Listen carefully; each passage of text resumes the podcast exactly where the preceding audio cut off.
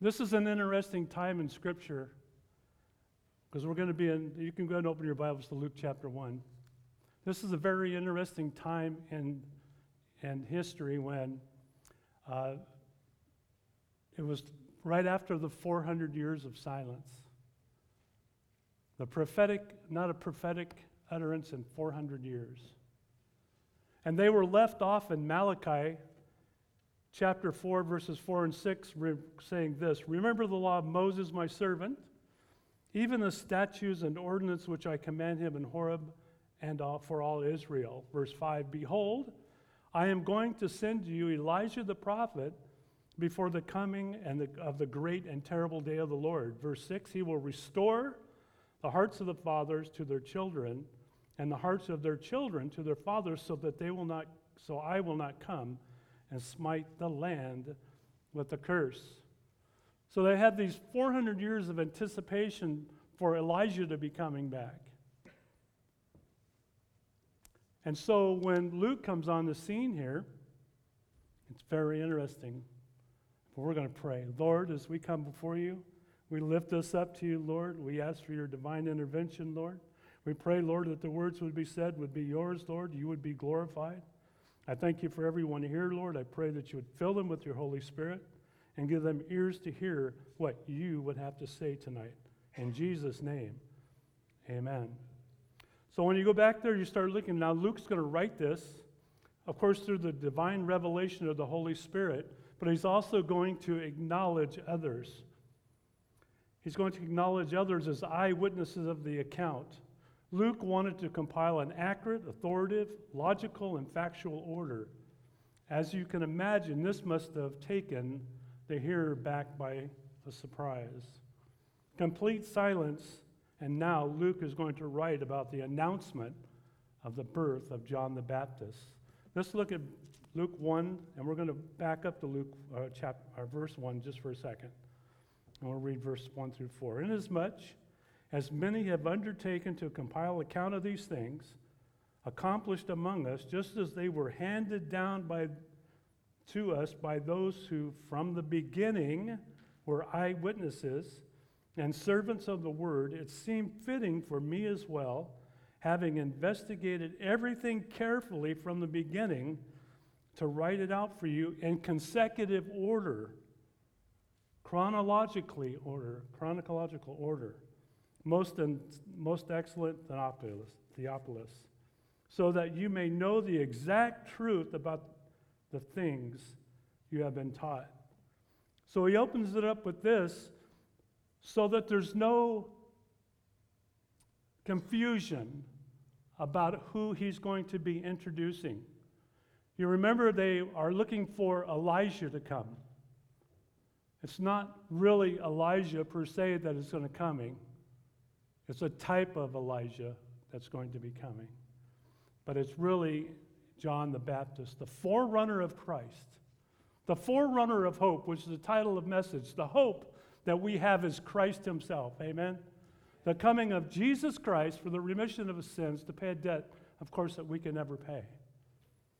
That's the hope we have.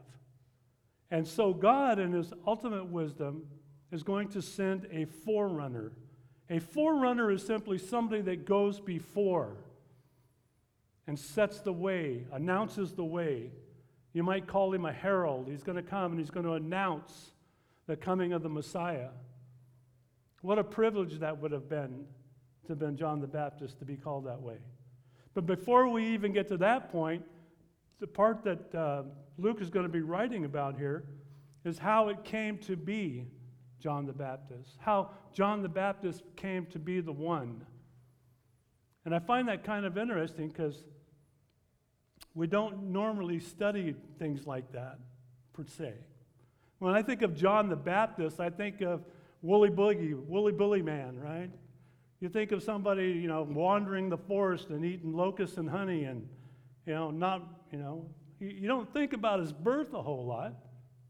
But it was important here because Luke wanted to go back. There didn't want to be no confusion about who this was, what his role was, and what his calling was on his life. I love that. I love how that plays out. in verse 5,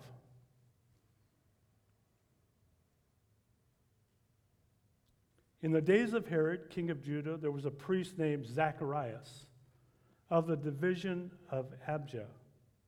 Now, Zacharias was from the tribe of Levi and the division of Abra. There were, the, the priests were divided up into divisions, and he was in the eighth division, which, just for the, for the heck of it, eight is the number of what?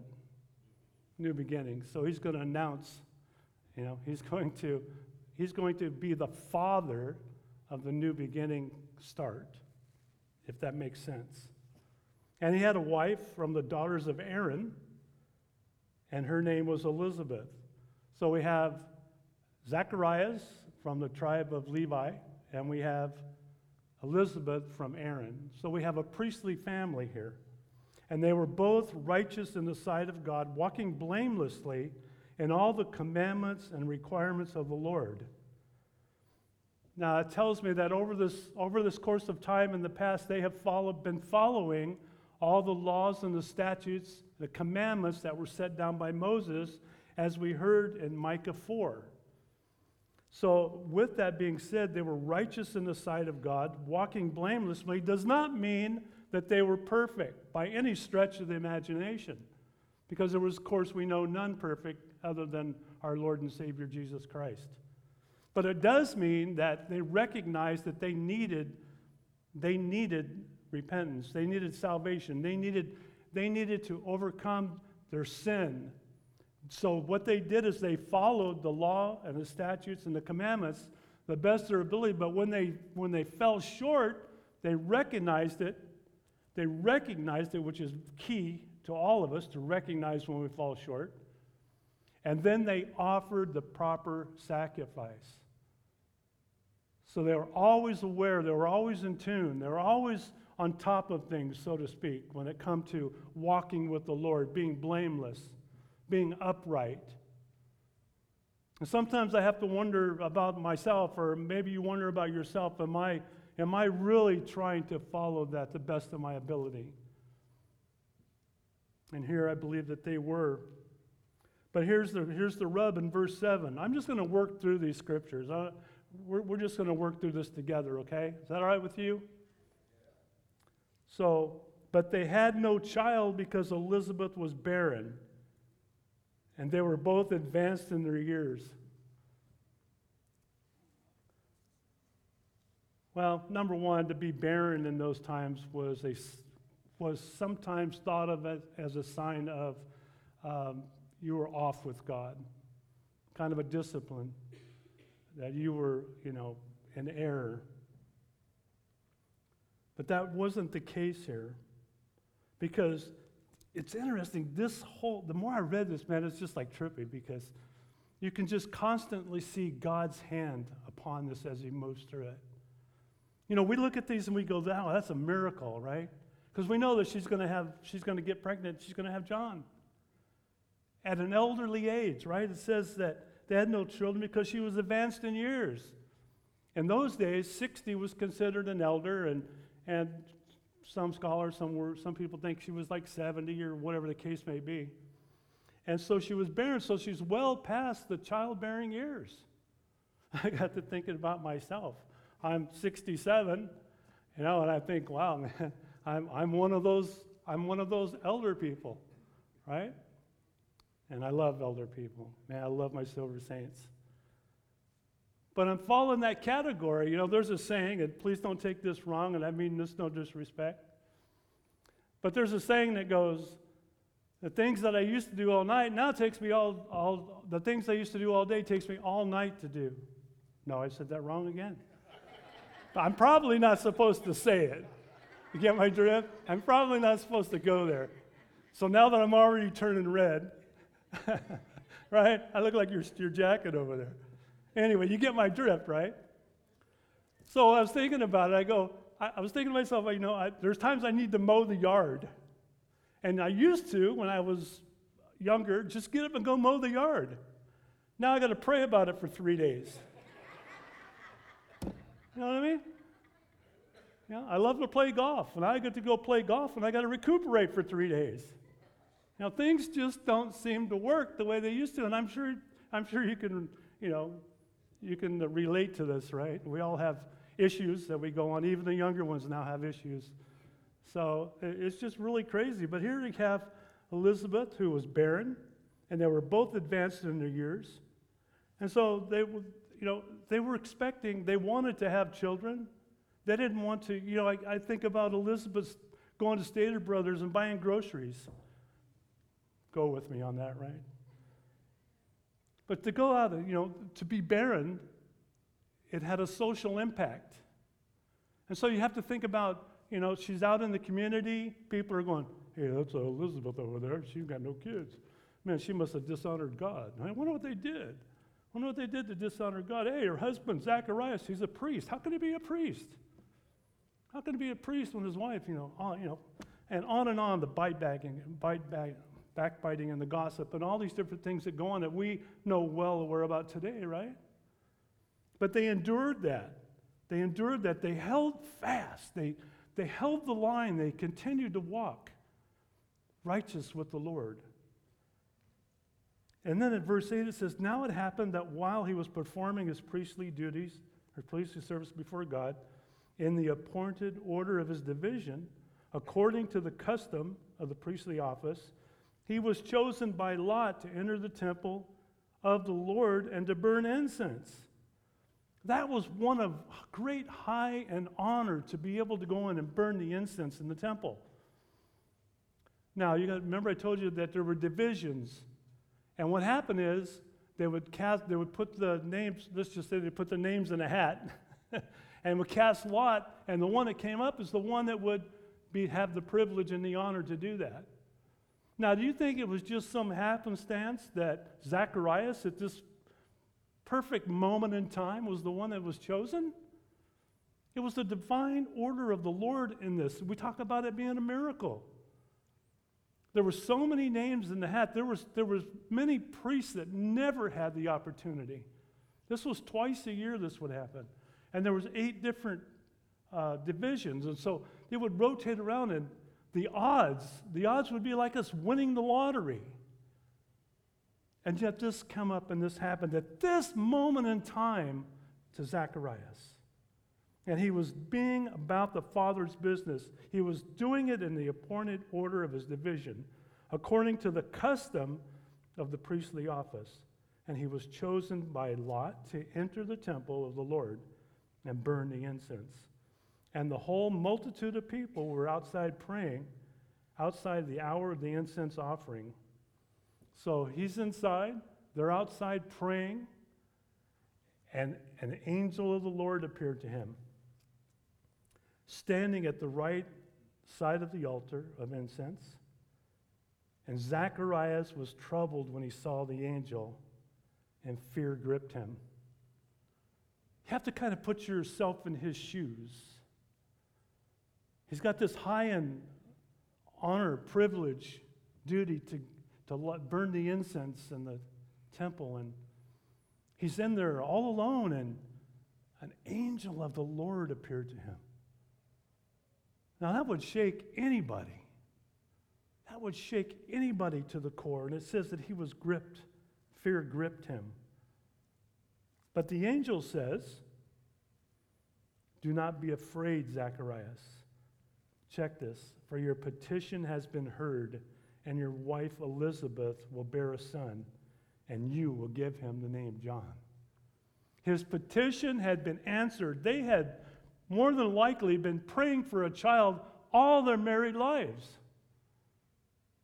And here they are, well in advanced in years, and this angel of the Lord, who we're going to find out is Gabriel, comes to him and says, do not be afraid, for your petition or your prayer has been heard. And your, and your wife Elizabeth will bear you a son, and you will give him the name John. It's interesting that Zechariah means Jehovah has remembrance, or Jehovah has remembered. Elizabeth means God is my oath, and John means Jehovah has shown grace. So Jehovah has remembered my oath and given me John. Wow. And not only just the John, not just a person named John, but the forerunner of the Messiah. That was his only job. His only job was to be the announcer, the forerunner, the crier in the wilderness that one is coming. That was going to be his only job.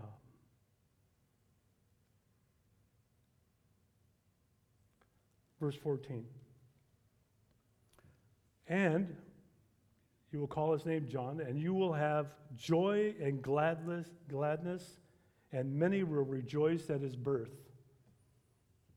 For those of I've never had children, but for those of you who had children, I'm sure that there was some rejoicing at their birth.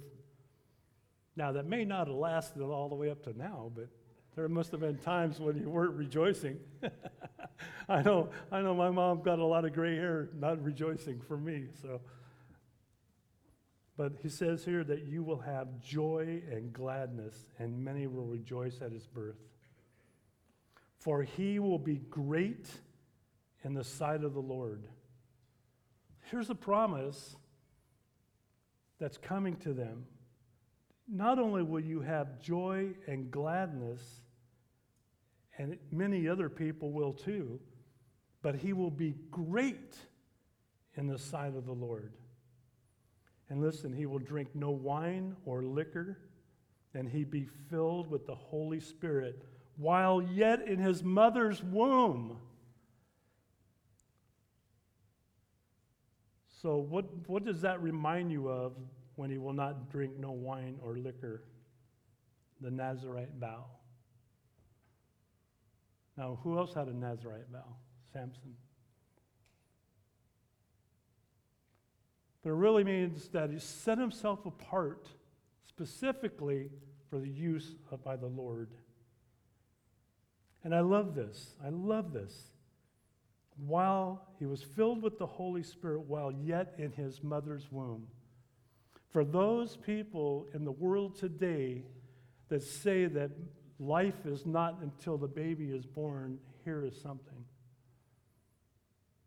He was filled with the Holy Spirit while still in his womb. He was called, he was empowered.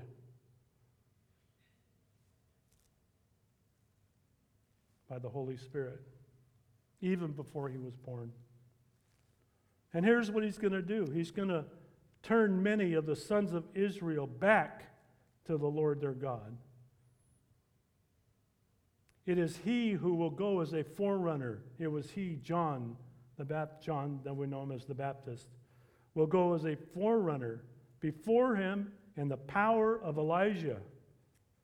Remember, they were waiting for Elijah, the great anticipation for the coming of Elijah, as we read in Malachi 4. Coming in the power, the zeal. It, it wasn't, you know, I don't want to go, I don't want to get too weird in this thing, right? It wasn't Elijah, but it was in the power of Elijah. It was in the strength of Elijah. Elijah had great influence, like John is going to have great influence over people. And he's going to come as the forerunner, forerunner before him, capital in him in my Bible, Jesus, God, in the spirit and power of Elijah why? To turn back the hearts of the fathers back to the children and the disobedient to the attitude of, right, of righteous, so as to make ready a people prepared for the Lord. What a gig. What a job that is set forth for this man.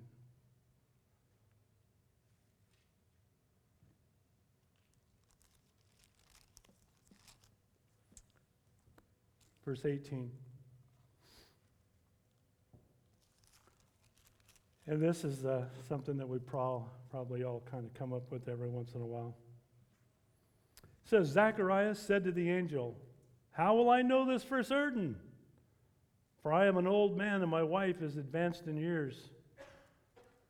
Here's the issue just a little bit of doubt enters. How will I know this? For I am old. Here you have this, you have this angel come to you in the Holy of Holies.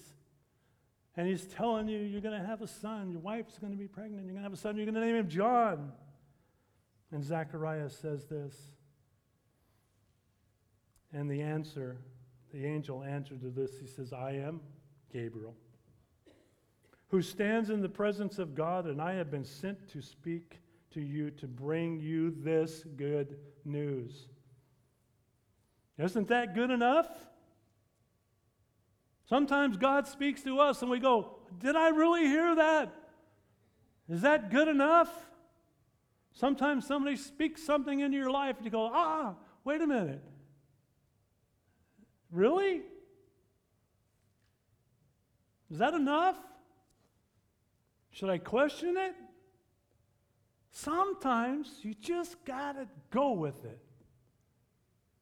Sometimes you just got to go with it.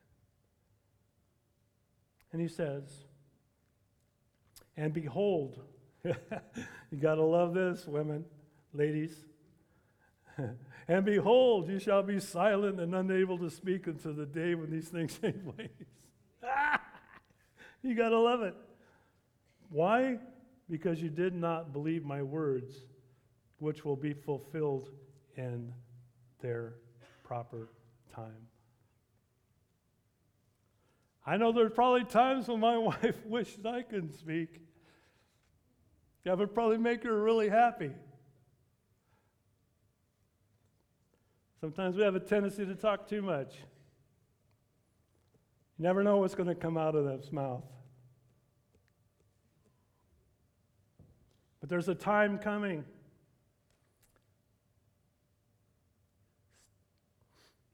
says fulfilled in their proper time. Through all this, it's God's timeline being, being revealed. It's God orchestrating the announcement, ultimately, of our Lord and Savior Jesus Christ through a man, John the Baptist.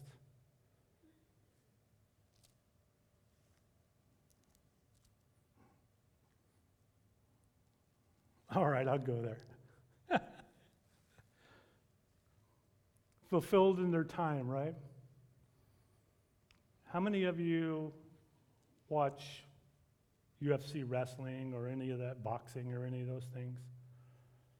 Probably have at some point in time, right? Well, on UFC fighting, there's the ring announcer, and the ring announcer name is Bruce Buffer. That's his name. Interesting enough, I Googled him, and he makes $100,000 per event for announcing. But he has a catchphrase. He's all amped up, and he comes out in great anticipation for the match, right? They've been building it up and building it up. They've been building it up and building it up, and now the time is coming. The wrestlers are in their corner. He grabs the microphone and he goes, Ladies and gentlemen, it's time!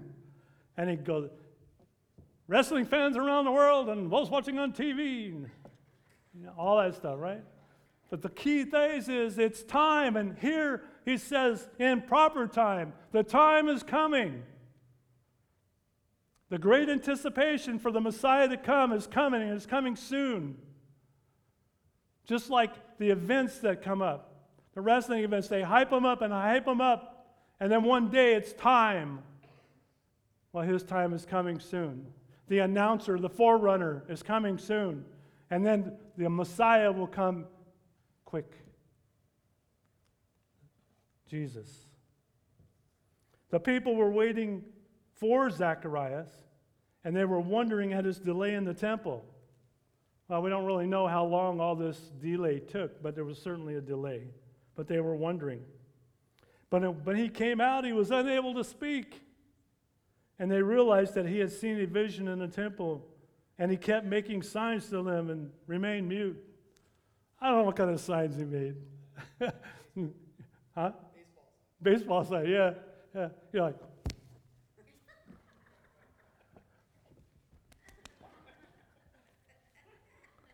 I don't know what he made. But he was making signs to them, right? But he remained mute. So when the days of his priestly service ended, he went back home. And then after these days, Elizabeth, his wife, became pregnant. And she kept herself in seclusion for five months, saying, This is the way the Lord has dealt with me in the days when she looked upon, he looked upon favor to me to take away my disgrace among men. There's so much stuff in just this set of scriptures. The miracles that had to take place, the way things had to take place and line up perfectly for this man to come.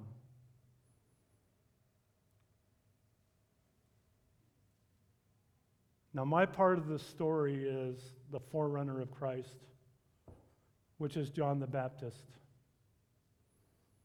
There's much more to be read about him and all those particular things, but I think here it's important to realize how he got here. The coming, it's time. The idea is it's time, the fulfillment of time God is a God of order. God has timing for each and everything. When you talk about being old or elderly, there's a couple of things I want to say about that. Is that, as we read here, you're never too old to serve the Lord. You're never too old to be used by the Lord. No matter what people say and no matter what people think around the, around the area around you, no matter the accusations or the things that are raised up against you. When you're faithful to the Lord, He has promises for you. He wants to give you the desires of His heart, of your heart. And of course, their desire always was to have a child. Think about it for a second. They didn't give him just, God didn't give them just a child. He gave them the forerunner for Christ the announcer, the one that's going to proclaim the coming, the one whose feet he's not even worthy to wash. He's going to baptize him down the road. So they didn't just give him a kid to pacify them. They give, God gave them a kid to glorify himself. And that's what kids are to you, to us.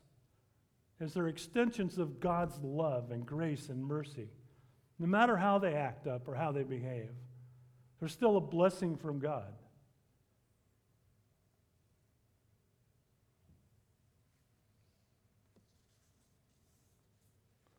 So there's a few things I think we can probably take away from this.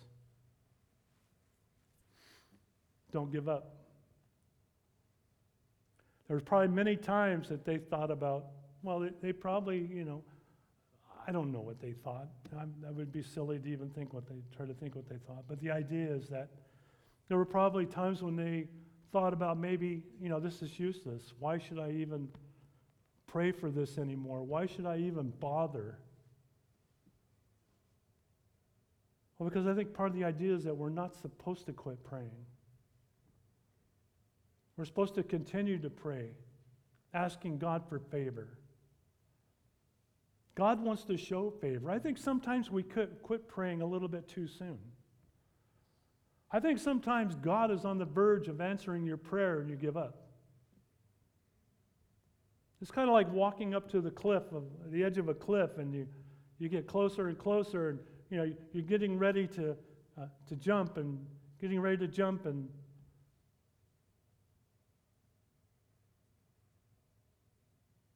I don't know. I just think that I think that we give up too quickly sometimes.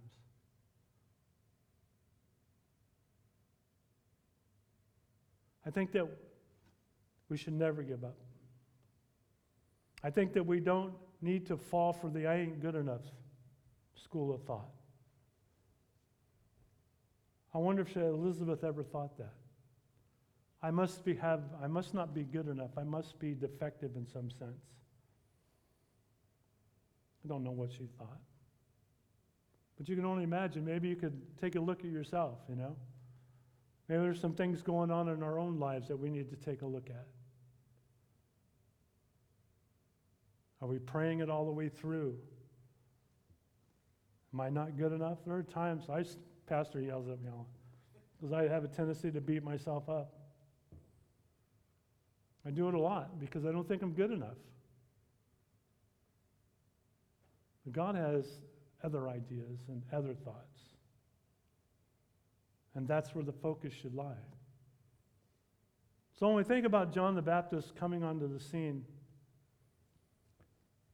it's the dawn of another era, so to speak. It's, it's, a, it's another prophecy fulfilled. It's another, another step. It's another step in the plan of God.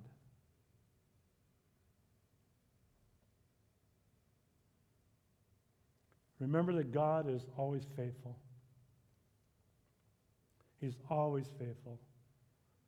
He may not answer your prayer the way that you want it to be answered, but He'll answer your prayer. And there are times that you'll ask for something and He'll give you abundantly more than you ever asked, has hoped for. I mean, He just poured blessings out. Maybe you ask for one kid and you end up with a basket full.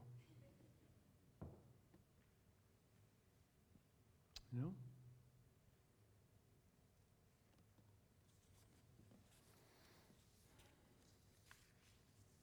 I like the idea that many will rejoice at his birth. So a lot of people were waiting. A lot of people were waiting patiently. And he's coming to announce and proclaim our Savior. How incredible is that? God is so good. This is such a wonderful time of the year. It's bittersweet sometimes for some of us. My mother passed away December 18th, 2001. So it's kind of a, you know, bittersweet month, but the coming of the Messiah, Jesus being in my life, overrides all that. Gives us, myself, the ability to walk through all these things. It always helps when you know that they're a believer and they're in heaven, so that also helps because we put our faith and trust in Jesus Christ. I don't know where you're at today. I mean, I, I don't know. I, I know most of you, but I don't really know you, right?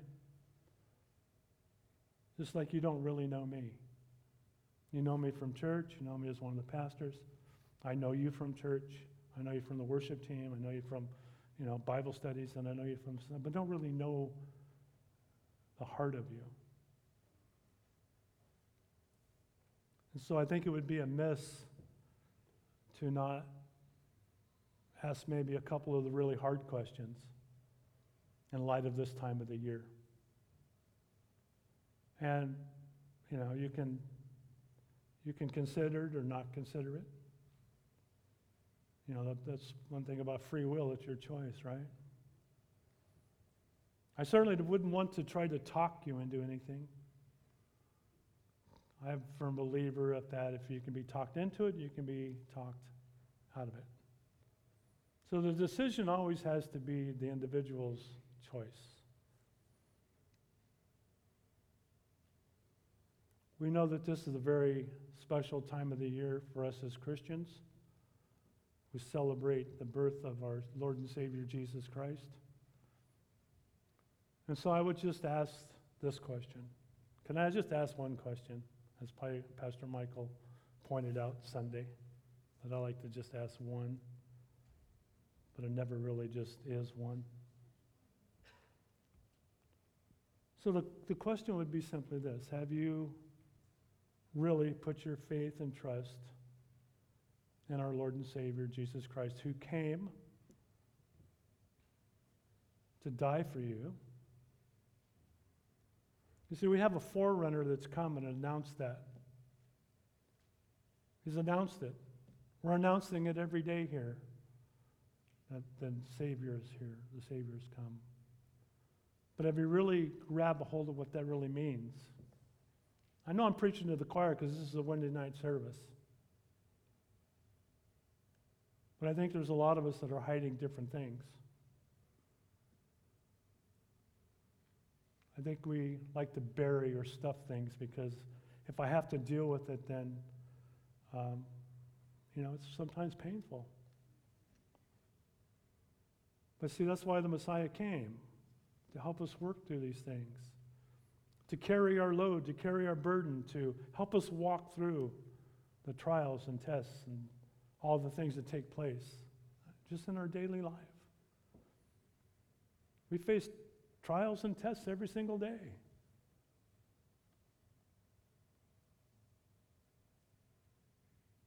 So the question is have you truly put your faith and trust in Jesus? Have you maybe, oh, there you go, question two. Maybe you've just fallen away.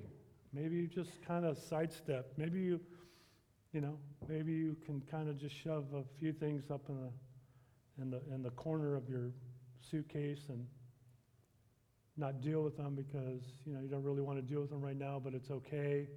You know, I'm looking good on the outside. I'm going to church, suiting up, showing up. Maybe it's time to open the suitcase. Maybe it's time for you to just confess those things before the Lord. Hmm. That's where self examination comes in. But I just think that this would be a great time of the year to do that. Not that every day is not the day of salvation. But in light of this Advent season, it's coming. It's time. It's time. Not only for you, it's time for me. I can't point a finger out there without having some pointing back.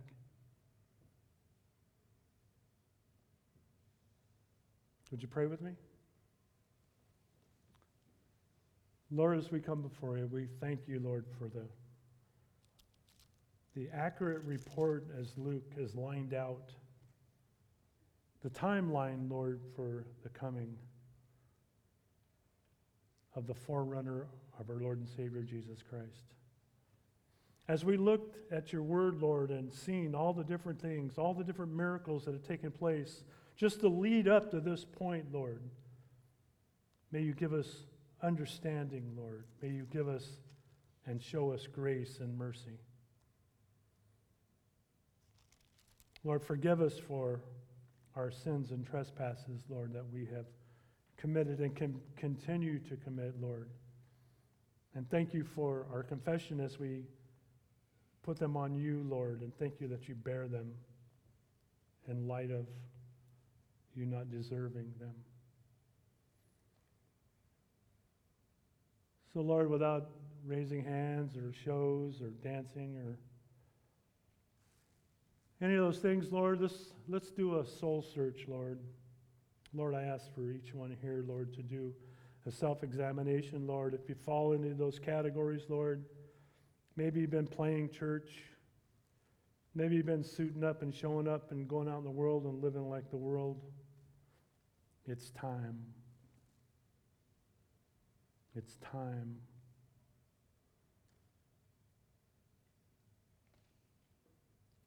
Maybe it's time to just lay the cards on the table.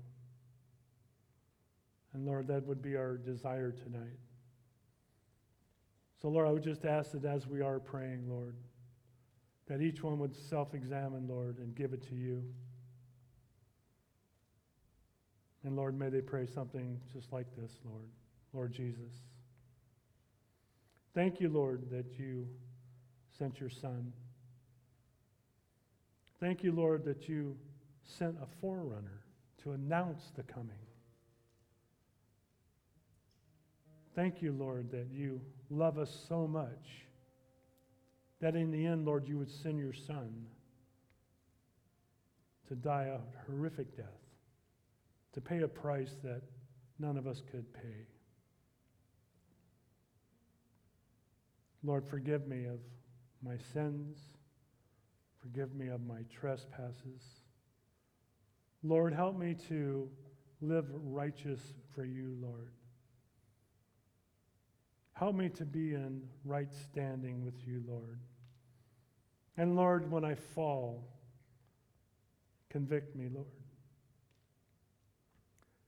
Then I may turn to you and ask for forgiveness. It's not our heart's desire, Lord, to sin against you. But Lord, it's a battle. Man, is it a battle. And you know that. You were here. So I'd pray, Lord, as each one of us examines our heart, Lord, that we would do that self examination. And at this time of the year, Lord, this season that we're in, I would say that it is time. It is time for us to take a stand. We don't have to look too far to see how things are going to heck in a handbasket. But Lord, we need to stand strong at this time. We need to stand stronger now, Lord, than we've ever stood. We need to be united. The only way we can be united is to have the same mindset. And that's our that's our prayer. That's my prayer, Lord, that we would have the same mindset. And the only way we can have the man, same mindset is if our mind is set on the finished work of the cross.